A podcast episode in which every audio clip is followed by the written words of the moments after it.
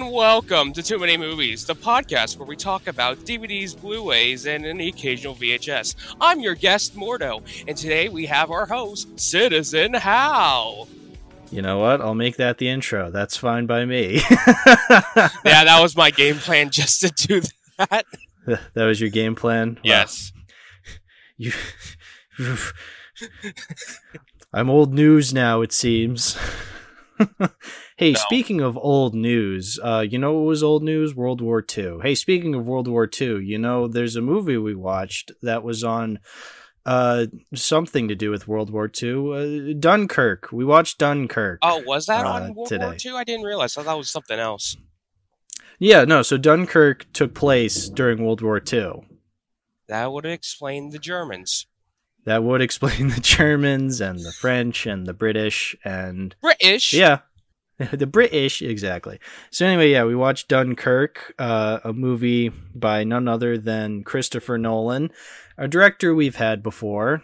Um, a, movie we've talked about with you, Mordo. You were on the Memento episode. Yes, remember? Because that was remember my... that time.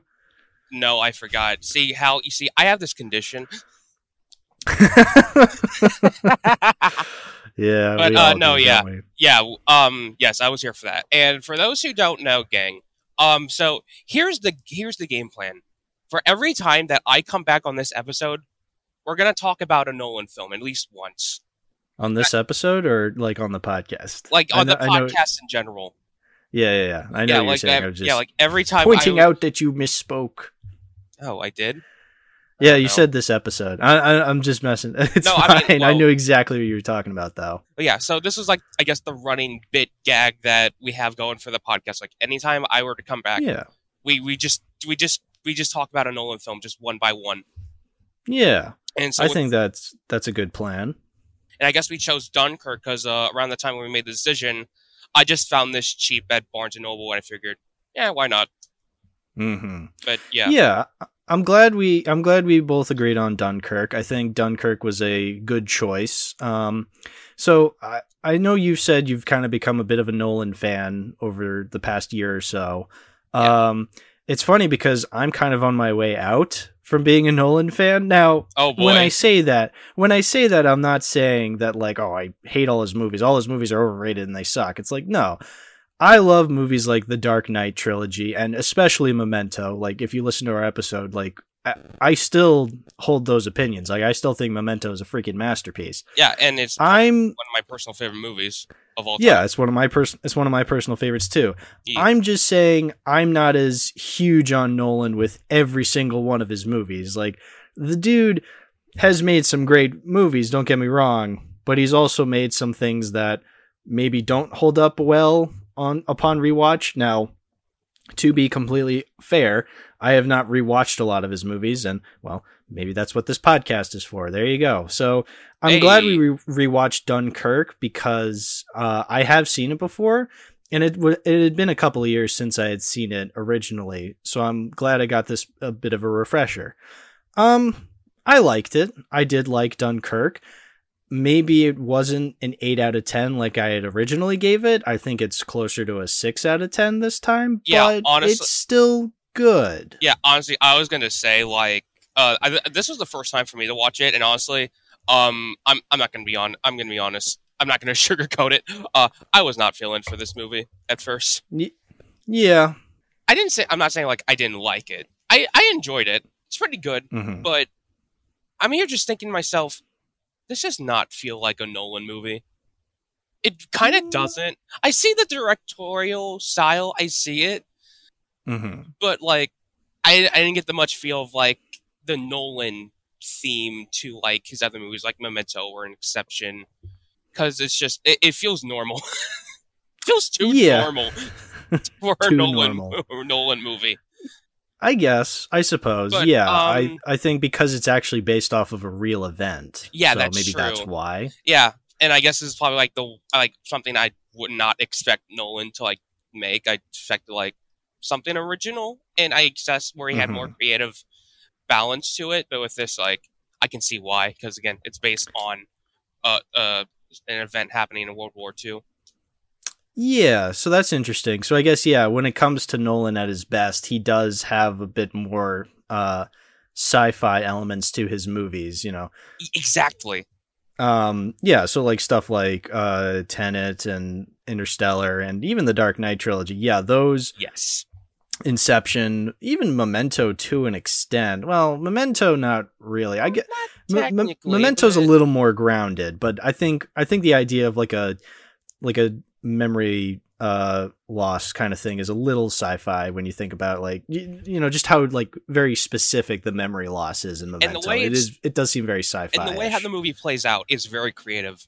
Yes. Yes. Whereas Dunkirk, Dunkirk is obviously based off of the uh real uh, like retreat of like the British soldiers off the French coast in during World War II. Like this actually happened. Yeah. Um so yes, I can see that because it is actually like a real event that took place. Obviously, it's a fictionalized version of that because I don't think every one of these characters were real. You know, it's it's a it's a war drama. It's a historical fiction war drama. Like it's a it's akin to you know many great war films of the of cinematic history, stuff like Full Metal Jacket, Platoon, uh, Bridge on the River Kwai. Just I'm think just thinking thinking of war movies off the top of my head that I've seen. Black Hawk Down. Um, Black Hawk Down. That's, that's, one I haven't seen, but um, yeah, I, I, have seen that one because I I own like a I own like a three disc special edition, um, Super Bit Deluxe of that because mm-hmm. uh, I was trying to find a copy of that because uh, it's a it's a Super Bit. And right. uh, that's something I actually want to talk with you about at a later point. Um, well, we'll get to that when we get to that. Yeah, yeah. But I own like a Super Bit Deluxe three disc special edition of that, Uh, I think it came out in Korea, but I found like found like a copy of it for like what thirteen bucks on eBay a while back. And I think a cool Oh, thing with that edition is that it comes with the CD, like the soundtrack of the movie, and I thought that was Oh, really nice. cool. And I don't think the original 3 special edition has that, so that's like a cool bonus on that. But yeah, Black Hawk Down is a, another war film I have seen. Yeah, so it's so when it comes to like war dramas, yeah, it's not gonna you're, you're not really gonna uh as we've been saying like it's not very sci-fi which is what Nolan kind of is known for. So it is a different uh change of pace for sure. Um I still think he has like he still sneaks sneaks in his Nolanisms pretty well. Like you know you Yeah. got the ticking clock you got the the out of order sequences of telling the story. You have like the very crisp cinematography and just like the very tense And uh, the score IMAX to it ratio. the IMAX aspect ratio. So that's one thing that um I mean that's something that always just kind of annoys me. So for those who don't know, like the aspect ratio changes in this movie kind of a lot and as somebody who pays attention to that sort of thing, I really don't like when movies do that. Even a personal favorite movie of mine, another Nolan film, The Dark Knight does that where, you know, sometimes you see the black bars and sometimes it's uh I think You know, both there's no black Rises bars. and Dark Knight both did that. Yeah, I think they did because Yeah. that's when Nolan started using IMAX cameras, which I mean, I guess in the grand scheme of things it doesn't matter, but when you notice those kinds of things it's kind of distracting. But it Yeah. is you know, cuz like I remember years ago uh watching the Ralph the Movie Maker review on one of the Transformers movies and he had pointed out that like every once in a while the aspect ratio changed in that movie like constantly. So then it, it's just something that like when you notice, you really, really do notice, and it is kind of distracting. I think. Uh, I mean, like I've been, I, I, was telling you this. I think the aspect ratio change in The Dark Knight is literally the only thing I don't like about that movie. Whereas like Yeah, everything no. else is like, No, it's just so. Freaking Just, like, awesome. why can't you just say one aspect ratio, or just have it? Yeah. Or actually, one thing. Actually, um, I can't think. Why don't you just make it f- the entire thing IMAX? Like, I'm like, well, I think that's where it like becomes really expensive. But then it's like, yeah, like yeah, I, I I understand what you're coming, and I agree. It's like either you know all of it IMAX or none of it IMAX is what I would say. Like yeah, Yeah, like why how, you would like- do this, it- uh, like com- combination of the two is just kind of weird. it's interesting that IMAX is like the thing because like you, you like you don't have like the bars, you like get like the full view of everything, like in a what a sixteen point nine ratio. Mm-hmm. Yeah, Or Uh, sixteen by nine ratio. yeah, Yeah. and that's pretty cool. And I just Yeah. like, why don't you just do that for all movies? Just have it entirely like that, no black bars or Yeah. anything. You just get the perfect view of everything. I guess that's why uh, Zack Snyder's uh, Justice League was just so different with its ratio like that, so you can get like a yeah. better picture of the whole thing.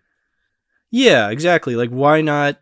I don't know. Like, take then go into the editing room and then like I don't know, either put the black bars there or take them out completely. Like, I, Yeah. I don't know. Just like, yeah, the fact that you're the fact that like you're putting out a finished product and there's differing aspect ratios. Again, like as somebody who notices these things, it's very distracting. Like, it kind of takes you out of the movie. You know, Yeah, just. uh, Like I've been saying, either have it all be black bars or none of it be black black bars. It doesn't really matter to me. Just choose one. Yeah. Um, I will say though, I should probably rewatch Dark Knight just to like see how much it changes. But I, Yeah. this one, it felt like, for the most part, like most of it felt like it was in IMAX. Because like when I was starting, I'm just like, I think I was like what, like what felt like 20 minutes in. I'm just like, oh, that's weird. The black bars haven't kicked in yet. I figured it'd change like that, or is it just gonna be like that this Mhm. whole movie? And I'm just back Yeah. here thinking, okay, uh, I'll just I'll stick with this ratio. Then I'm like, oh, there it is. Never mind. Yeah, I think here this is the movie where it's the least distracting that I've seen so far. Where yeah, this happens. because it feels like it's used in that format, like possibly, I'd say like somewhere around eighty percent, seventy five, maybe. sure. Yeah, or it felt It's like in Dark Knight, it really weird. went back and forth so much. Yeah, yeah, it's just weird. Um, but I mean, if you know, again, yeah, I would say probably the aspect ratio annoys me. I mean, the other thing that annoys me about this movie, and I guess annoyed is kind of a strong word because I can't really say I hate this movie. I actually did have a nice time rewatching it, and I'm glad I, I'm glad I did rewatch it. Um, but I think another thing that kind of does annoy me, and this goes into like you know my annoyance with historical dramas in general is that I- feel like I would have gotten a lot more out of this movie if it was like a straight up documentary and not just like a fictionalized version of a real event. Um, you know, because I don't know, just like making a movie out of a real life event just is a little weird to me. I feel like you can do it right, but uh, you know, there are those examples of it not being done right. Uh, I think this falls somewhere in the middle where it's like it does a good job, but I would have preferred like an actual documentary. You know what I'm trying to say? Yes, honestly, like I can see what you mean because like when it comes to following along, like I didn't really have much of like like attachment to most of these characters, and I'm just thinking like there there isn't much character to these um cast, and then Yeah. just, it just feels too normal. Like the the Bane trio that's trying to like get home and stuff like that. I don't feel like they just do much. Yeah, just you trying don't to, really like- get a sense that they're characters. This is more of an ensemble cast, but Yeah, you know, I don't know. Yeah, you don't really attach yourself to anybody because, I mean, the acting is fine overall. Like even from someone like Harry Styles, who is notoriously not very good at anything he does. But like, yeah. Oh yeah, that's right, folks. Harry Styles himself is. Yeah. movie. Yeah, which you'd think is very distracting. And at first, you're just like, "Hey, it's Harry Styles. How distracting!" I find that so funny. Just Harry Styles in a Nolan movie. That's the last thing I ever expect. Yeah, but he works for the most part because I mean he's just being a scruffy young British soldier and like you know he's not on camera that often like he's used very sparingly and I feel like he works like that. It's like okay, when he's not the main focus, it's great. And I think he does do a legit good job. It's like wow, how refreshing to not that- be annoyed by Harry Styles in a movie. I will say though, like part of me, I'm just here just thinking, where the fuck is Harry Styles? Or is is that Yeah. him? I don't look Yeah. like him. Yeah, he does. I mean, he does blend in because you know a lot of the other characters are just like these tall, lanky British white boys, uh, covered in muck and grime from the war. It's like, yeah. Yeah. So, but when you do know, when you do notice him, you're just like, oh, that's that's him. I thought he It's was him. actually. I thought he was actually uh, Peter, the guy on the boat. Uh, the, uh, the Uh, blonde kid. Oh, yeah. Oh, so that boat. There's yeah, I several thought boats. I yes. thought that was Harry Styles because I thought Harry Styles is blonde. no, he's well. Oh maybe wait, no, someday yeah. he'll be blonde. Uh, no wait, he's not. No, he's not. I don't think he's naturally I blonde. I, thought- don't know. Why did I thought that? I don't know why. I'm, I'm crazy. I mean, he, there's plenty of other like you know pop singers who are blonde. You know, they all meld together because they're all just like made in the same factory. I'm sure. Yeah, I don't know why I thought Yeah.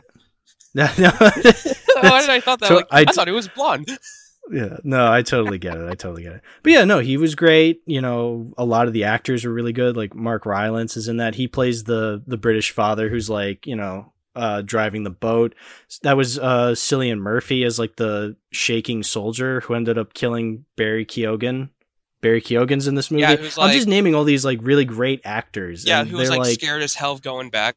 yeah, it's great. Like I love that He's a kind I love that and I love how like uh at some point in the movie like uh you actually see him before he's like uh stranded. Like there's that scene where like uh the main guy and Harry Styles are trying to like swim up into the boat and he's just like sorry boys no room. And then it cuts back to him currently on the boat with Barry Keoghan and Mark Rylance and how he's just like we can't go back. We can't go back. Like it's it, it it's it's a part of me does appreciate the editing for notice that. being out of uh, yeah well that's the thing it's like that's th- like this movie's told out of order like certain scenes Honestly, happen I didn't even know it before was they happened. out of order. I, I didn't even notice. yeah no it is it's not as uh upfront about its weird editing choices like memento is but like with memento it made sense because It's a you know story that's going the backwards. it's a story going backwards order. exactly yeah exactly whereas like here it's being told out of order really just because nolan feels like he can do that Okay, well, I guess that's how the Nolan style really kicks in. Like again, I guess I Yeah. just didn't notice that, and that's why I just felt like this didn't feel like a, Yeah. like a Nolan movie. Like I wouldn't know this Mm-hmm. was made by Nolan if you told me.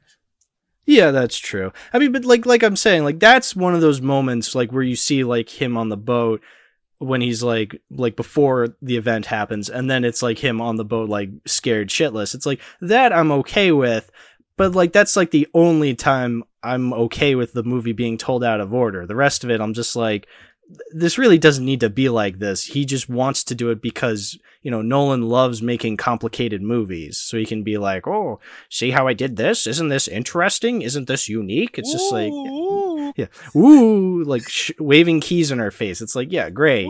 You're you're doing a an okay job, but it's like, what does this have to do with the rest of the movie?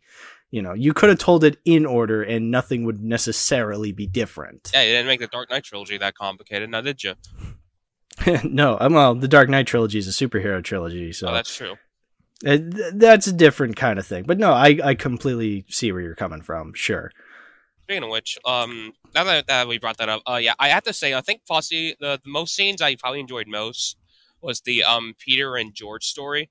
Mm-hmm. So that's like the normal British sol- the normal the, the normal British citizens on the boat going to pick up soldiers. Yes, Yes.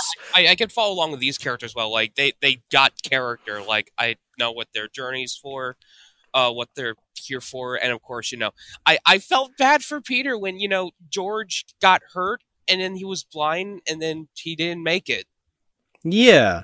No, I agree. I think it's an interesting aspect that you don't necessarily see a lot in war movies. You know, when it comes to war movies, you kind of expect to be in like a platoon of soldiers and they're going through like all these uh bloody battles and stuff like that. Like this is an interesting aspect that I don't think gets brought up as often. Like the fact that like normal British citizens were like, you know, volunteering to bring their boats out across the English Channel to the French uh to the French coast side to like help rescue these British soldiers in need of retreat. Like that's an interesting aspect, but like, you know, that's only one part of this movie. And I feel like if you really expanded upon that, the movie would be a lot more interesting because it's like you're learning about an aspect of World War II that's not gotten that hasn't really been brought up as often. And I feel like that's an interesting aspect. Like I would rather want to learn about that like in great detail because that's such a fascinating idea. But again, it's only one part of this movie, so th- it kind of gets drowned out through the other stuff. Yeah, I, will say that I did like what uh, Peter did at the end, where he like he put uh, George's name in the article saying he was a hero. That's I Yeah, respect that. That was nice. Yeah, and it, it is a little melancholy because it's like, what exactly did he do on that trip? Like he just volunteered, and then you know he gets pushed by the soldier and then he like gets his head hurt and then he dies. But it's yeah, like I wish there were the more sad characters, but like I, I, I Yeah. them. Yeah, like, and and it's a kind of a melancholic. The reason I say it's kind of melancholic because it's like, well, what did he actually do? But now he's being praised and heralded as a hero. It's like, it's very melancholic because like, did he actually do anything, or what did was he showing up enough to be considered a hero? And I feel like that ties into, you know, the scene when Harry Styles and the main boy, which uh I think his name's like Fionn Whitehead or something like that. He was he was in the Bandersnatch movie.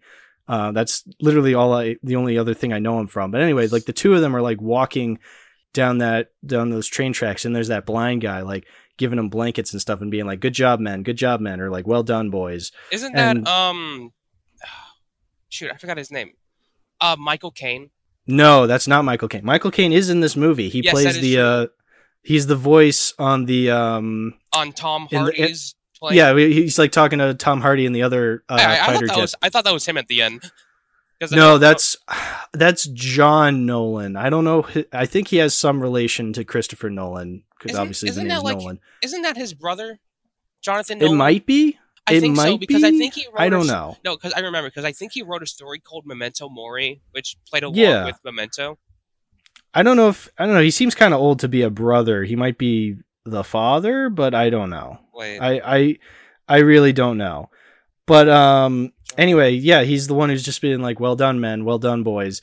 And you know, Harry Styles is just like, "All we did was survive," and the guy's just like, "Oh, that's enough." So it's like kind of this weird thing where it's like, you know, what did we actually accomplish here? But like, no matter what, uh, no, on the Wikipedia it says it's his brother. It's his brother. Oh, interesting. I didn't Yeah. know. Also, fun fact: um, you can actually find the story of Memento Mori on the Memento DVD. You just got to go through, you know, the chaotic puzzle through the bonus features.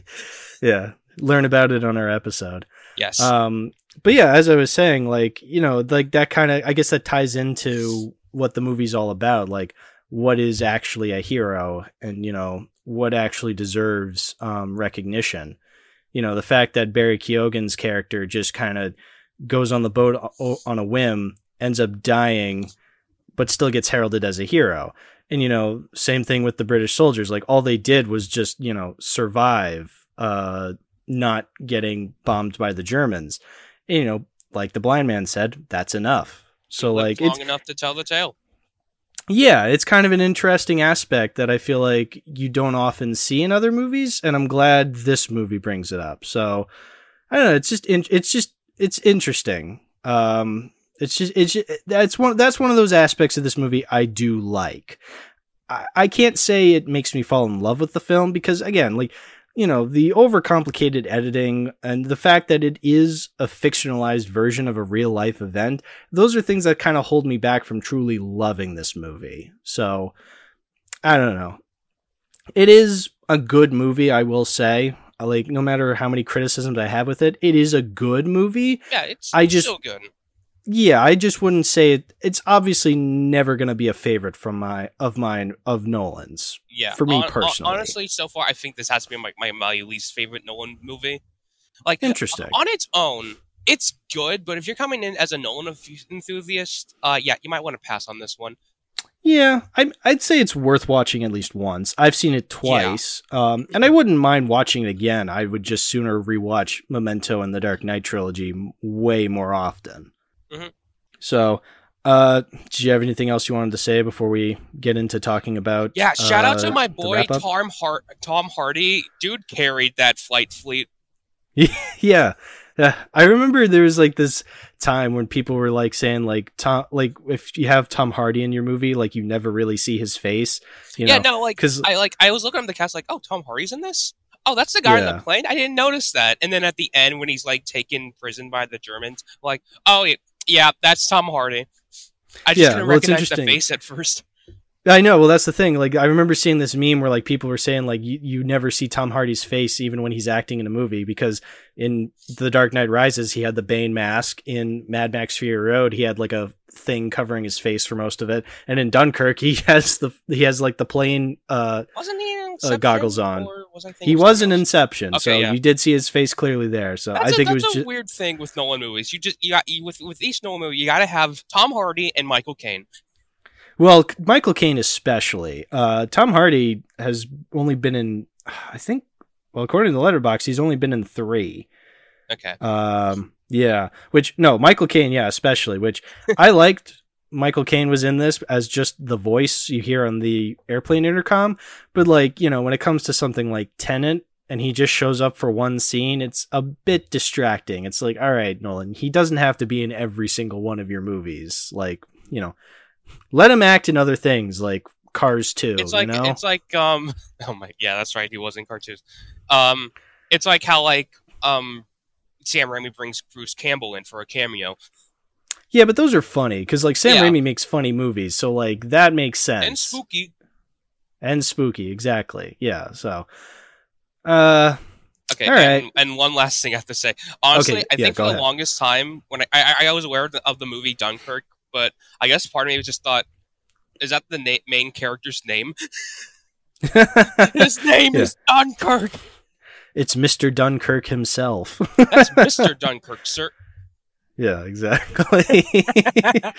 Uh that must be somebody's name. Um but Sounds like a name. who knows? Yeah it is a good name. It is a, it is a very it's a fun name to say dunkirk. Yeah.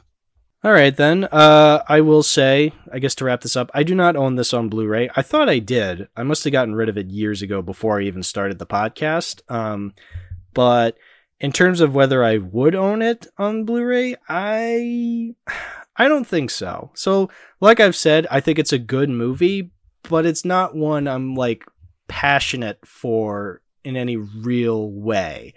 Like i like it.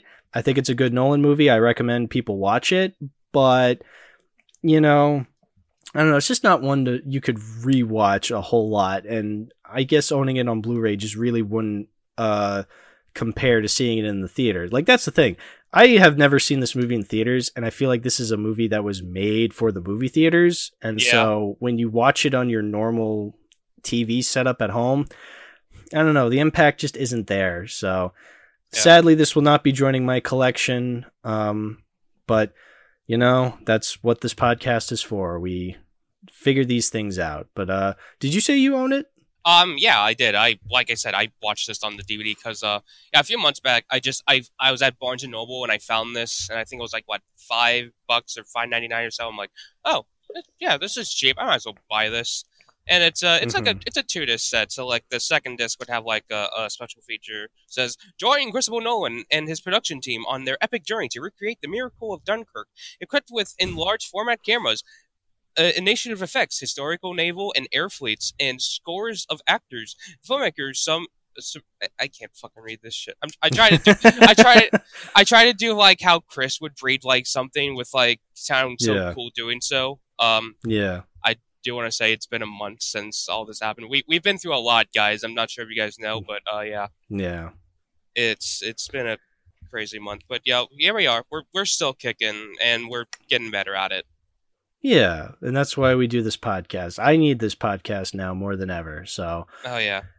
I will say though, it, Uh, it does feel weird. Like when I didn't notice this at first, but like when when when I was playing it last night, like when the DVD menu opens up, like it cuts to them like when they were like walking through like the like streets of Dunkirk with the papers falling like that. Like it does Yeah. that, and it, tell, it gives me like the option to play movies and stuff like that. And then it cuts to like a black screen with the logo just like closely zooming in, and then it just stops. And I'm like, that's the menu, and you just leave me in silence.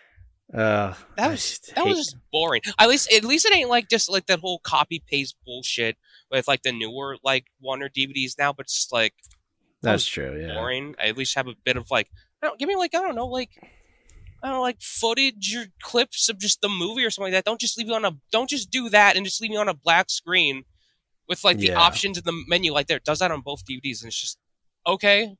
That was yeah dumb. yeah that's a that's a modern dvd for you it's, Uh, uh, well. I mean, know. it, it could be worse. I'll give you that. It could be worse. I mean, at least ha- At least the other menus had like images from the film and stuff like that. Like it doesn't give That's you like a, a bland wallpaper. So That's true. yeah, yeah it Yeah. could be worse, but It eh. could be worse. But it ain't no Superbit DVD. Um, oh well, speaking of su- speaking of Superbit DVDs, that brings us into our next movie. If you want to move on, well, I mean, you well with your copy, I I don't think it really somewhat counts because it doesn't have the generic super bit menu. It feels like a normal DVD of Panic Room. Panic Room. That's our second movie today, and our first David Fincher film on the podcast. Um, Oh yeah, I've So, heard this guy. I want to I want to know Fight before Club, we right? before- yeah yeah. So before we get into Panic Room, have you watched much from David Fincher? Sorry, I was clearing my phone. Um, I don't think I have. Also, I just Okay. want, I just want to point out everyone if I sound off today, I've been sick. yeah, I I've feel been like s- I've been a little sick too. Yeah, I've been sick the past two weeks, but you know I'm recovering. I'm I'm doing better. Yeah. just my nose issues and my voice just sounds a bit off. Yeah. Yeah, Yeah. But um, yeah, I don't think I've seen much of David Fincher. Like I know he's aware of like you know for like nightclub, uh, fight Fight Club. Fight Club. Why did I say it? I can't think. yeah, yeah, he's done stuff like Fight Club, Seven, Zodiac, The Social Network, um, Alien Cubed, which he does not uh, look back on fondly. Um, oh God, A- Alien Cube. You said? Yeah, that's the third Alien movie that nobody really likes. Oh, it's an okay. I was thinking it was like Yeah. something else. No, it's so it's Alien Three, but because the three is smaller and in the corner, I, Oh, I that's calling that. it Alien. That's why you said it like that. Okay. Yeah, I call it Alien Cubed because it's funny. Um, which yeah, that was his first movie. um, so I guess you can only go up from here. Apparently, he doesn't like Panic Room either. Like he doesn't look back on Panic Room as fondly. Which Wait. I mean, I I get it sort of because it's not like you know, it's not like Fight Club or The Social Network or Seven, where like you know those are like iconic movies that he's like most famous for and have like kind of cemented themselves as part of like cinematic history. So I get it. Wait. Andrew Garfield was in Social Network. Okay. Yeah, he was. Yeah. Okay, Uh, fuck you, flip flops. That's a but uh, that is a quote. But uh, so I don't know. I don't. I didn't hate Panic Room. I actually No, thought it was. good. It was fine. It was good. Um, it was. It, it was like it, it really is an early 2000s thriller like it came out in um, 2002. Yeah, 2002. Uh, it certainly looks and feels like a 2002 thriller movie, Yes. especially like the dated CGI aspects to it. I Oh, don't know if you noticed. Uh, yeah. yeah. I, I, can see kind of see what you mean. Yeah, I mean, I'm quite nostalgic for that kind of CGI, but it is noticeable for sure. So if you're not a fan of obvious CGI, uh, I, I, I could care less if CGI is bad or not. I just I just want to enjoy a good movie. Yeah, exactly. And I think this movie does a good job. It has a it has a unique and interesting story. I will say I think it's kind of funny that like, you know, it's called Panic Room, so obviously, you know, ob- obviously the movie starts off by showing off that like, oh, there's a panic room in this house and they're like, "We'll take it." And it's like, oh, and then immediately the first night they stay there, they have to use the panic room. It's just like it's one of those things where it's just It- like, it- oh, how convenient. You know, it's interesting because like when I was watching it, I'm just like, oh, okay, we're just jumping right into the plot. Like not like a few days or Yeah. anything like that. Just like, oh, okay, first night I they're breaking in. I yeah, so I do appreciate that it's like kind of quick to the quick to the chase, but then it's like I don't know. I just think it's kind of convenient screenwriting wise. How it's just like, oh, the first night we happen to stay in this house is the fir- is the night we use the panic room. um, all right, yeah, exactly. But like, so what what did you think of Panic Room, uh, Mordo? what the fuck? Jared Leto's in this. That's right, Morbius himself. No, like when I saw that, when I saw like the opening credits, I saw Jared Leto. I'm like, oh, what the fuck? I know how it's like. So the opening credits, how like they have like all the names like floating through New York, and like his name is like on like that side of the building. It just says Jared Leto, and it's just like, oh Jared Leto jump scare. Oh! yeah. Oh Oh. man, I love that we're in a post Morbius world, and so now every time we watch a Jared Leto movie, we're always just gonna be like, "Hey, Morbius." Ha, That's Morbius. yeah, exactly. yeah, Um, like I think like my review is just like, oh, I um I said something else and I ended with, and why the fuck is Morbius here? Yeah. Well, let me just say, like, I actually really found Jared Leto entertaining in this movie. Now, yeah, surprisingly, I, yeah, he was kind of good. I don't know if that's because he was good in the movie or if I just find the existence of Jared Leto funny now. Just because, you know, after Morbius and the Suicide Squad Joker, it's like the, the, dude is kind of a living meme now. Me down, bury yeah. me, bury me. that's the second time this song is played in on the podcast. Wait, seriously? oh, did you not? So, oh, so I guess to uh, I, I, can get into this. Uh, a couple episodes ago, when I had uh, John and uh, William on the podcast, of course, William. we talked about the Dark Crystal and Labyrinth. During our Labyrinth discussion, uh, William brought up the fact that like David Bowie once played a character in a Scooby Doo movie that was based off of two people. One, the Goblin King version that David Bowie played in the movie Labyrinth, and two, Dr. Michael Morbius. and so he told me to play the song while he was explaining that. Uh, the animals just... are leaving. Yeah, the animals are leaving. Such a classic. But anyway, Jared Leto, Panic Room, he was really funny. Like, just he was just such a scuzzy piece of shit, and I liked that he was just such a weirdo. And like, you know, the fact that he's just like this white guy with cornrows just made it even funnier. Just like the way and the way he acted. Um, and then he dies yeah, like he because... dies like halfway through. I'm like, uh, okay. Yeah, like... I didn't think we were gonna kill him off, but okay, we just killed off Jared Leto. Yeah, which it, w- it was kind of a shocking scene, and I liked how it was handled, and I liked the gore on him because like it genuinely looks like his he got his head blown off, just like you know the bullet hole, the size of the yeah, bullet that was hole that was head. good. I think I just rewind that just to see that, like, god damn. Yeah, yeah, it was it was really cool. Um, yeah, that's the thing about this movie. It's really cool. Like it's it's a movie you would definitely find in like the early 2000s. You like plop the disc in the DVD player and you just watch it. Like yeah. it's not connected to any cinematic universe. It's not some heady A24 horror film. It's not some subversion. It's just it's a standard action thriller from the early 2000s. Like it's it's a very nice movie for what it is, and I appreciated it was it was entertaining to watch for sure. Yeah. Uh, yeah. Uh, did you recognize that that was Kristen Stewart as the little girl? Um, like, I mean, like, I, I knew she was in the movie, but I mean, like, mm-hmm. yeah, but like, I don't think I know much about what Kristen Stewart all did. I know the name sounds familiar. She was Bella in Twilight. I, I haven't seen Twilight. okay, neither have I, but I'm just familiar from How like you know the the the the freaking uh stranglehold it had on pop culture for years twilight. So like i recognized her. Apparently according to the Letterboxd this is the only movie i've ever seen her in because i have not watched twilight yet. Um oh, but like yeah it's interesting just because like you know you recognize her as bella from twilight and then she just looks i mean she looks like a 12 year old in this movie because she was a 12 year old in this movie um I just want to say, noticing, looking at the uh, Letterboxd banner, she looks like Edward Furlong from Terminator 2. Uh, and I just think that's really funny.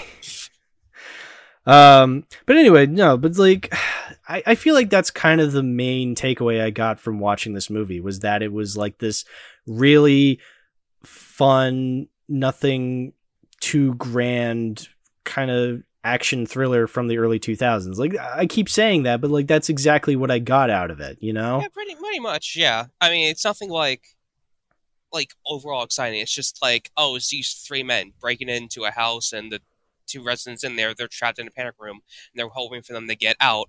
And apparently, they want something that's inside that room and it of course, money. We've got to have, have money. money. Yeah. and of course, he says at yeah. first, they, it's like at first they realize, oh shit, they're here already. Um, yeah. um, this is awkward. Yeah, exactly. One of my favorite characters has to be uh, Forest Whitaker as Burnham. Yes, yes. Oh my god, I love him. I think you said in your review like you were kind of rooting for him. I was rooting over, for him. I was. I honestly kind of was too. I was rooting for him over Jodie Foster, and it's like yeah. I know like Jodie no. Foster and Kristen Stewart are like the victims here, but like I, I kind of wanted Forest Whitaker, Whitaker no, to get away like, with the money. With, with Burnham, you like like with his character, like he feels bad for doing this for the most part. Like he Yeah. feels bad that like he feels bad that they're here already doing this, and like they, they don't want them to get hurt. And of course, with Raoul and the, I don't know what the other guy's name, Jared Leto. Uh, Jared like, Leto, just I guess they're Leto. they're a bit more like aggressive, but with him, like he's soft. He doesn't like to have them hurt. He just wants to get Yeah. wants, just get away with it, nothing else. But it's yeah. a villain it's an antagonist with an with a set of moral codes and With like you can with a heart like and that you gotta really get right uh especially you know because like especially when we're living in an age of sympathetic villains i feel like you really do need to get that right or else Exactly.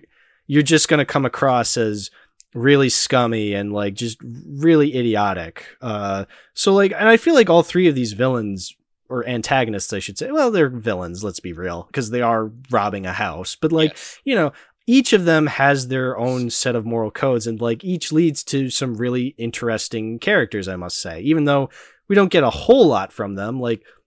You know, with Forest Whitaker, you're told that, you know, he has like a family, he has a job, but like he's still doing this. So you're like, oh, why is he doing this? And I don't know if it's necessarily ever explained, but I kind of like that. Like there's a bit of mystery to him, but like you still, you still kind of want him to kind of get the money, even though he is robbing these people. And then you got Jared Leto, who's just a deranged idiot. Oh, his name um, was Junior in the movie. What? Yeah, his name is Junior, and like yeah, you find you find out eventually like oh he's actually related to the guy who was there, and he technically is inheriting the money, or he wants to inherit it, and that's why he's there. Um, Right. but he's just kind of like this idiot, and you're just like, uh, but like he's an en- he's an entertaining asshole for Yeah. sure. Like you know, you love just to see him be like this huge dickhead to everybody, and how he's just like you know mucking about and just he's just like this gigantic moron and it, but it's entertaining and then you have Raoul who is just like Downright Scary. cruel. Like scary, Yeah. yes. Yeah, you got your idiot partner, your scary one, and then you got your sympathy. it you know what it's kind of like the villains in Puss in Boots you got the sympathetic villain which is Goldilocks you got the entertaining asshole which is Jack Horner and then you got the straight up scary motherfucker Death. which is Death like yeah. Honestly, oh my god. I can't I can't believe I'm comparing Panic Room to Puss in Boots the Last Wish but here we are Wait, yeah, it, it makes sense. That's crazy. yeah Also, I do want to point out, I actually did get the Blu-ray recently. I, I bought the Target exclusive. oh you did Yeah, nice a- I, I still got to Comes with an 'Cause art book. money. It's pretty cool. Money. Monday. I know that maybe I should rob a brownstone apartment with a panic room. All right, let's go. uh, just yeah, just to buy Puss in Boots: The Last Wish on 4K. it's for a good cause, I swear. no, I will not be doing that. Uh, don't do not Oh. worry. I am not to crime. Kids, don't try this at home. Don't try this at home. Um, but yeah, no, I think that's what makes. I think that's what makes this movie a little more entertaining than maybe what it probably could have been.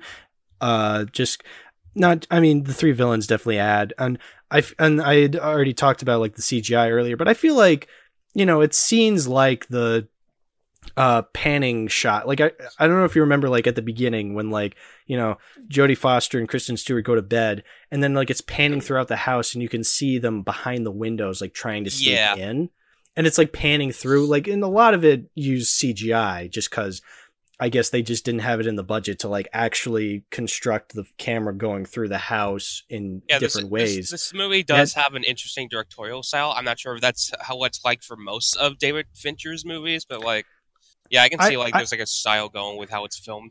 Yeah, I'm still trying to figure out what Fincher's style is. I'm not a huge Fincher head as much as some other people out there are, Right? but I think I think it is very it, it is filmed in a way that I it does seem familiar to other Fincher films for sure. Um but yeah, it, it leads to some really interesting camera angles, some really interesting shots. Like it it it, add, it does add a style to the movie, like a tense style to it. It but like I've been saying, like the CGI is just still a little weird because of that. So like I didn't mind it that much. It- I don't. I I'm know. not one. I'm not one to really like be nitpicky with most stuff. Team like, right. oh, this looks weird or stuff like that. I'm just like, I'm just here to just enjoy a good movie, man. Yeah, I mean, I'm not, I'm too because like I grew up in the 2000s, so I'm used to this kind of stuff. But it is something that I notice, so it's something that I like to point out for sure. Mm-hmm. Yeah, but uh, I get what you mean. Yeah, exactly. It, it's still an interesting style, even if it does look dated. Um, but yeah, that's I honestly, yeah, that's all I really got for this movie. It's it. I had fun watching it. Uh, I I also wanted to point out. I actually pointed this out in my Letterboxd review. Um, one of the I recognized one of the actors playing a bit part in this movie. It was one of the officers who went who like knocked on Jodie Foster's door and was asking if is, if everything's all right. One of them is played by a guy who played a character in The Sopranos. I'm reading which, it right now. Yeah, uh, yeah, he plays Father Intintola, who's not a huge character on The Sopranos, but the fact that I recognized him immediately, I'm just like, holy shit, it's him from The Sopranos, just because I'm such a huge fan of The Sopranos now. Yeah, I can tell because of if you guys, I, am sure you guys don't even notice, but I'm I'm looking at Hal's icon right now. It's just Tony Soprano. Yeah, I, I'm in I'm in my Sopranos arc right now. I now can't I, help now, it. Now I just got to get James to watch it because he puts like yeah. Tony Soprano somewhere hidden in his thumbnails. That's like his running bit now. Yeah, that's his running bit. I I'm sort of pissed that he's turned Tony Soprano into a meme, but at the same time, I can't really stop him. So like, you know, what are you gonna do? but yeah, so uh, was there anything else you wanted to say about Panic Room before we get talking about the DVD specifically?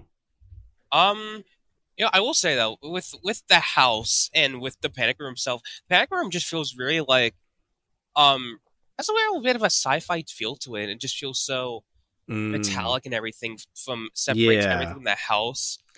And it was yeah. just so interesting because it feels so. It's really like a way like eerie vibe to it. Like feels like a. Like it kind of reminded me of like aliens or like something from like the alien movies. Yeah, just like yeah, the constant screens like, and has, stuff like that. It also reminded me of that one episode of Family Guy when they're in the panic room, which I'm wondering if that was intentional. Like I'm wondering if that movie, if that if that episode came out the same time as this movie. I did not care for The Godfather. Yeah, yeah, exactly. we have uh, your son. Maybe. That's our daughter, Meg. Really? uh, that's possibly like a, a, reference. Like I know that, and like yeah. the other thing I can think of Panic Room was like the one time when Candace was trying to hide away from all the like the robot replicas of Phineas and Ferb, and then yeah, she calls, yeah, and then she calls her mom, just "Mom, I'm in the panic room." She's in the panic room. That's right. Oh, that's right. Phineas and Ferb referencing Panic Room. I don't think it was like a full on reference because it didn't look like exactly no. like the Panic Room there, but it's just like I think when I heard a Panic Room, I think that was like the one thing I just thought about was that one scene. Yeah, that one scene. That's so funny. Yeah, that's funny. Um, Oh yeah, wasn't there a scene in this movie when like Jodie Foster because they're like filling the panic room with propane and Jodie Foster lights it on fire and but then like all the fires like in the ceiling area. Is that how it works? I I don't know. That that seemed pretty uh far fetched for a movie, but again, I'm no scientist, so I don't. I no, no propane I've, expert. Have, I'm no Hank Hill. Um, I have no idea. I have not rewatched it for the podcast, but I figured I knew everything about the movie so far, so I, I didn't think I'd have to. But I mean, I probably would have to rewatch it. But I mean, that sounds familiar. Yeah, it was just kind of a weird scene for me. I'm just like, really, you're gonna blow up the propane tank and the panic room is just fine. I, I don't know. Just, okay. Hollywood magic, whatever. So, um, yeah, you wanted to get into the DVD because I have quite a bit to say about this DVD that I have. Well, I also have a quite a bit to say about this DVD that I have. Yeah. So you have a Superbit DVD. I have a Superbit DVD. Um, well, actually, yours, I don't. Yours is much nicer. Oh, you you don't? It's I well, you said you did. No, it's well. I mean, the the Superbit labels like with yours, the Superbit labels on there, yes, but yes. like with most Superbit DVDs, like they're really like with they're really bare bones and like they try to take a lot out of like most DVDs just for there be more storage for just the film for the best picture and quality. But with most Superbit okay. DVDs, um, it, it they would have like a generic DVD menu to it. Like it would all just look the same. Okay. Like no like bonus features or anything or Okay, because mine did have bonus features. Um, yeah, which like, actually, yeah. can I can I mention that? Um, yes. One of the bonus features on there was filmographies, and all it was was you selected it. Um, so by the way, it was an animated menu. It was animated to look like the Panic yes. Room. Yes. Um, um yeah. With most Superbit menus. You just have like the cool flashy Superbit logo, and then just yeah, still still menu. Interesting. Okay, so mine wasn't that, but like I, Yeah, it no. still says Superbit on the DVD. But anyway, I selected this this thing called filmographies, and all it is is just like going through uh, the director, the writer, and all the actors, like all other things they've been a part of. So like it said David Fincher, and you looked at David Fincher's filmography, and because this was released in 2002, all it had was Fight Club, uh, The Game, Seven, and Panic Room. It did not include Alien Cubed, funnily enough. Hmm, suspicious. Did Alien Cube come out before? it was his first movie. Yeah, it was from 92. So that was his uh, debut. that was his debut movie was Alien Cubed. Isn't that funny? what? Yeah. Okay. And it so it came out a full decade before this movie and it doesn't mention it in the filmography section. Hmm, suspicious. That's crazy. Yeah. But then it has other stuff so like the screenwriter David Koepp, I think that's how you say his name. Uh he wrote like uh the screenplay for Jurassic Park and the first Spider-Man movie. Um so he's uh they they mentioned that stuff. Actually, did he even write? Yeah, he did. He did write the screenplay for Jurassic Park. I'm right. I'm right. And the screenplay for Indiana Jones and the Kingdom of the Crystal Skull and Kimi and The Mummy 2017. What? Oh, Oh, don't go on this. Don't go on this guy's Letterboxd page. Worst Worst, mis- mistake of my life. Uh, but anyway, like it was just kind of an interesting uh, DVD feature. How it's just like it's just like listing their um, it's just like listing the movies that they've been a part of. Like it reminded me of like uh when I did the Halloween franchise way back when. You know, on my old Halloween three uh DVD, like it had uh recommendations and it was literally just PNG images of like the Thing DVD or like Village of the Damned DVD because they were John Carpenter movies. It, was- it, it's just such a weird thing to put on a menu. Like you wouldn't put trailers or advertisements for these movies. Like you just Yeah, put think, like, early like Universal DVDs do something like that. yeah, it's it's just strange to me. It was just I was just very it was very weird, I must say. Um but yeah, do you want to uh, why don't you talk a little bit bit about your DVD if you have so something with- to say on it? Oh, I, I, I mean, I have a bit to say. Um, actually, I think there's a bit of story to this, but yeah, I want to point out, yeah, the version you have is like the standard version, and of course, it's bare bones. It doesn't have much bonus features to it, which would explain why it's labeled as a Superbit. Some Mhm. reason, because that's what they're for. They're just for the better picturing quality and sound for the movie. You don't get any bonus Which- features unless you have a it did look unless- it did look great, I will say. yeah, unless like you did, unless like um like a movie got like a Superbit deluxe release where like the second disc would just be the bonus features, or some did get that. Mm-hmm. Right. But I have a bit of story about this one because Do tell. um, yes, so on the thing um on Wikipedia. Uh, says Panic Room was first released on VHS and DVD on September 17th, 2022. The studio produced VHS copies only for rental and not for sale, believing that owners of DVD players would most likely buy the film. Studio, uh, the studio used design from the theatrical release poster for the video cover, where Fincher wanted a black cover that would differ from the poster. Through pre-visualization, supervisor uh, Ron Frankel wanted to include materials to show storyboard animation. The DVD was released as a single disc edition with no commentary or other features. Fincher also chose not to include the DVD scenes filled with Nicole Kidman before she was placed with Johnny Foster. Okay, that's interesting. In his first week, the film was um, the film ranked second in DVD sales after Monsters Inc., though it ranked first in DVD rentals. In March 2024, the studio released a special edition DVD, which consists of three discs. Two provided features of the pre-production, production, and post-production processes for the film. The DVD also had several commentary tracks, including one by the director, author John T. Caldwell cites the special DVD of Panic Room is an example of demonstrating the directorial control of aesthetically elevate the film. Mm. And a Blu-ray version is yet to be released. wait, really? Yeah, so like they- not even a normal Blu-ray version has been released. No, yeah, none. Wow. I know it's crazy. Um, That's great. That is Um, crazy. Wow. Yeah, I if, if I mean if um Sony is not like of of all this time Sony's not even decided to even done that yet. Um, and then if they even or if they're not even going to tend to, um, uh, hey Criterion, get in, get in on this. That would be an interesting Criterion Panic Room. I That's mean, who interesting. else? Who else would do it?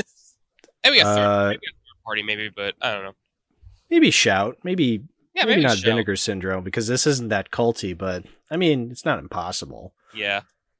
I'd, No, that's I, interesting. I, I'd love. Okay, honestly, I would love to see a Criterion of Memento. I'd- Mm, I'd kill for mhm. that, but if they do it, I if they do it, please, please make it feel like a homage to the original special edition DVD. I'd love for oh, that. undoubtedly. Yeah, absolutely. I completely agree. Yeah. Yeah, no, that's interesting that it's not on Blu-ray. I would I mean cuz again, it's not one of Fincher's more iconic films, but like I don't know, they put other stuff on Blu-ray before this. Like really I, I don't know, that's just weird to me cuz like then it's like is the uh, you know, if it's not put on a nicer Blu-ray, like is it going to eventually be considered well, I guess it wouldn't really be considered lost media because you know, it has a Letterboxd page. It does still have it was still put on DVD, so like yeah, you know, you can still play it, but like I don't know, Yeah, that's not, just so weird to me. hard to find like a DVD copy of this movie, or at least the No. special edition. I, But I no, no, was no, able it's to a- find this. I was actually I would find this actually pretty much not that far from me. I found this like at a vintage stock at the West County Mall. Right. I don't know, it's just weird that like they just will not put it on Blu-ray. I I don't know. Maybe someday they will. It's just taking a while. So Yeah, I hope so. That's just, um, but Yeah. yeah. But like I said, uh, I own the three disc special edition, which Mhm. has more bonus features than the standard one, which I I'd recommend that you'd get and throw that shit away. But yeah, has commentary on the first disc, and then you have your pre-production and the standard production for disc two, and then a little bit of production and post-production on disc three. Hmm. and it would just tell you all the other like all the stuff like it means and stuff like that. And uh yeah i i think that's pretty cool to make up for the bare bones uh standard edition that they made. I will say though i will say though the dvd menus are really different from the standard edition. Like, Mhm. And instead of like it being like the like the animation of the panic room it, it's like a like a somewhat of like a like sketch blueprint of the house itself and it just has like little pinpoints of like where it'll take Mm. you for like and okay i have to talk about what happens when you put in disc one because it's Please just do. it's just so fucking cool. So Yeah. here's the thing. When you boot up disc one, when the Columbia TriStar Home Entertainment logo starts up, then you have like I think like the um all like the warning signs and stuff like that. And then when the Mhm. mm the menu boots up, you see the Columbia Pictures logo. It just starts up with that with the theme play and everything, and then it just zooms in, and then like it's like I guess it like takes you through the clouds or something like that, and then like it it starts making this 3D like blueprint model of the house and then takes you to the menu. And when you hit play movie, it takes you back to the Columbia Pictures logo. Does like the like the zoom out and everything like that. And it was like so fucking cool. That's interesting. Is And that then the implying movie- that the Columbia logo is heaven? I don't know. But it was just it was just a really like weird like meta feel of the menu and I thought that was really fucking cool. And I can post Yeah. like I can probably like send you a video where I found like an opening to that. Yeah, that's please what- do because I really yeah. want to. I want Yeah, people to see like, this. when I I, want to see this. Yeah, so when I when I saw that I'm just like, okay, I want to buy this DVD now. That looks cool. Yeah, that sounds awesome. It, gave me like memento vibes, how like interesting like the DVD felt menu. felt. yeah, I don't no, know. that's awesome. but yeah, but I, I kind of just wished like after it did that, I just wish it just jumped right back into. I just wish it just jumped into the movie and not play the logo again within like the movie itself. Yeah, that I wish- seems I- I like what it was setting it up for. I wish then it it doesn't did do that. that. Like Yeah, it, it really weird. did. It really did. Like if it felt like it was going to do that, then it plays the logo again when the movie starts up. But it's like, no, I wish it just jumps right into Yeah. like the credits. Don't play the Yeah, that would logo been again. perfect. That would. Oh, oh my god, that would have been just. Per- oh my god. So, yeah, um, but no, that that still sounds awesome. Like that really just does sound really cool. Um, they don't do anything like that for like the um the, the other two discs. It just like you know start like starts you know making the blueprint design of the house again. It just gives you the Mhm. options of right. like where's all that. But yeah, uh, I'm, I'm gonna look it up now.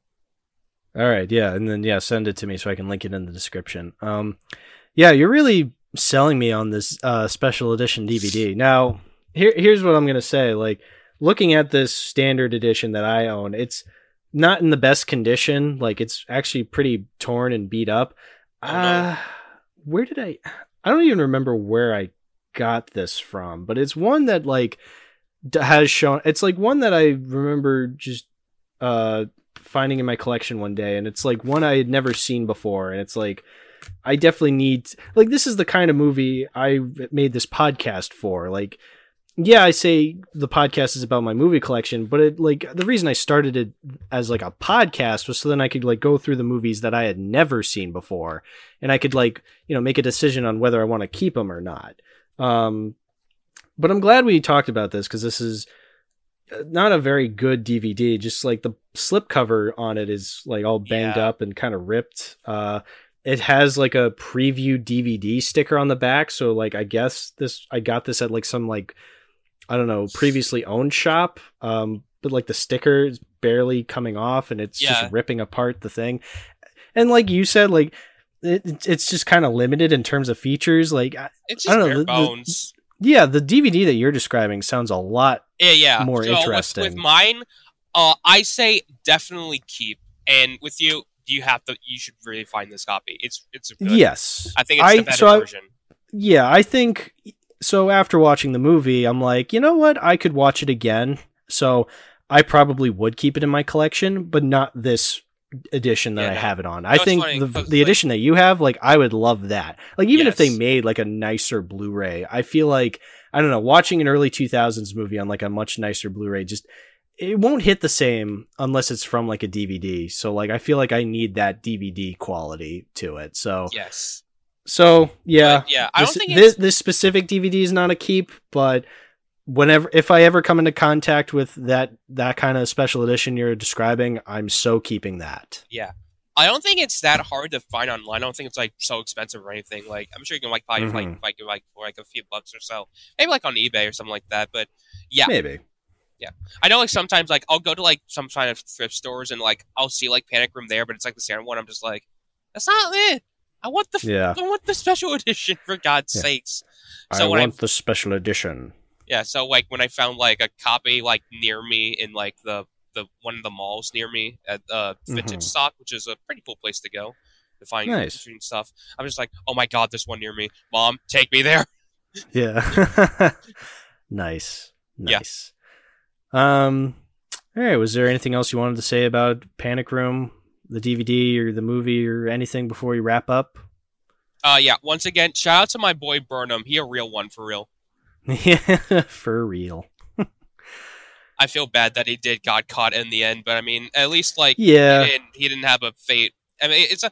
I mean, it didn't. He didn't die or anything, but No, I, I hope it is like it is left to interpretation like what happens. He does get caught, but like that's literally the last time we ever see him, which I did kind of prefer that. I'm glad we didn't get like a where are they now? Like all we really got was Kristen Stewart and uh Oh, Jodie let's Foster looking else to live. looking through the wanted ads. So yeah. no. I think they were. Yeah, I think they were just like looking for like a different place to live. They're they're looking for a new place. They're just like, well, we gotta find a new place. Womp s- womp. I'm sure Burnham uh, spent his time. I'm sure he's out. I'm sure he's probably doing better now. I hope so. Yeah, I hope so too. Yeah. All right, then. I'd say that just about does it. Uh, Mordo, plug your stuff. Where can people find you? Um, I don't know, just the usuals. I mean, um, yeah, uh, you can find me on YouTube, find me on Twitter. Um, um, I have a Tumblr now. I don't use it much, but you know, if Twitter decides to shit itself one day, I'll remember you all. and And of course- Letterboxd? And my letterbox, of course, yeah. I really Yeah. use that often. I know it's like, I, it's funny because like, um, I don't think I I like recorded anything for like like for a month. Like the last Mhm. thing I like recorded was like the Disney sequel stuff. I'm not explaining Mhm. why. And then my, my my first time coming back was fucking Pixels because I was watching that with like some friends of mine in another server because they just bought it and they just and they just start, and they started just play the movie in the streaming and I'm just like okay I guess we're watching this now I guess we're watching Pixels. but that was like it all started because like they were telling me about like they're at a store and they found like this like um like laugh out loud collection. I'm like, don't buy that. Those Sony movie Yeah. collections are so shit. Just buy it. That's just a standalone copy. And of course, he It's- found a copy of Pixels, Yeah. and then It's Oh, a are. ripoff. You will in fact not laugh out loud. yeah, because like I, I hate how like like yeah that's the thing because like like those collections they're so bare bones and they just mm, like push they just throw two movies into one disc. And it's just like so, and like a generic ass menu. It's just like so shit. I can't stand when Sony does that shit because they're just so they're just they're so bad. Don't buy those. Yeah, They're, don't avoid buy those. at all costs. They're so bare bones. Just buy the, the standalone copies. Yeah, I agree. Yeah. I completely agree. All right, then. Uh, I'd say that does do it. Uh, well, thank you, Mordo, for coming on the podcast talking about Dunkirk and Panic Room. And hey, no uh, problem. Thanks for having me back. I appreciate it. Yeah, totally, totally, totally. Ever since my last return was the holiday special. Oh yeah, no. oh, I was gonna. Oh, I forgot. I was gonna. I was gonna make a joke at the beginning. I'm like, oh, we're gonna talk about another Christopher Nolan movie, uh, the Star Wars Holiday Special. Then- No. Yeah. Anyway. Like, just remember, just like when I started off like this. Wait a minute, that's this ain't a Nolan movie. You tricked me. Yeah. What the fuck is? I wanted to. I want. I hope that applied that maybe like I wanted to come back to just talk about Nolan movies with you. Oh, don't worry. There's Yeah. plenty more Nolan movies to talk Yeah, about. But now you guys know the running bit that we're doing. So there you go. There you go. All That's right. all. Well, thank you all for listening, and we'll see Yep. you all next time. And always remember, uh, the animals are leaving, and so are we. Bye bye, everybody. Peace out.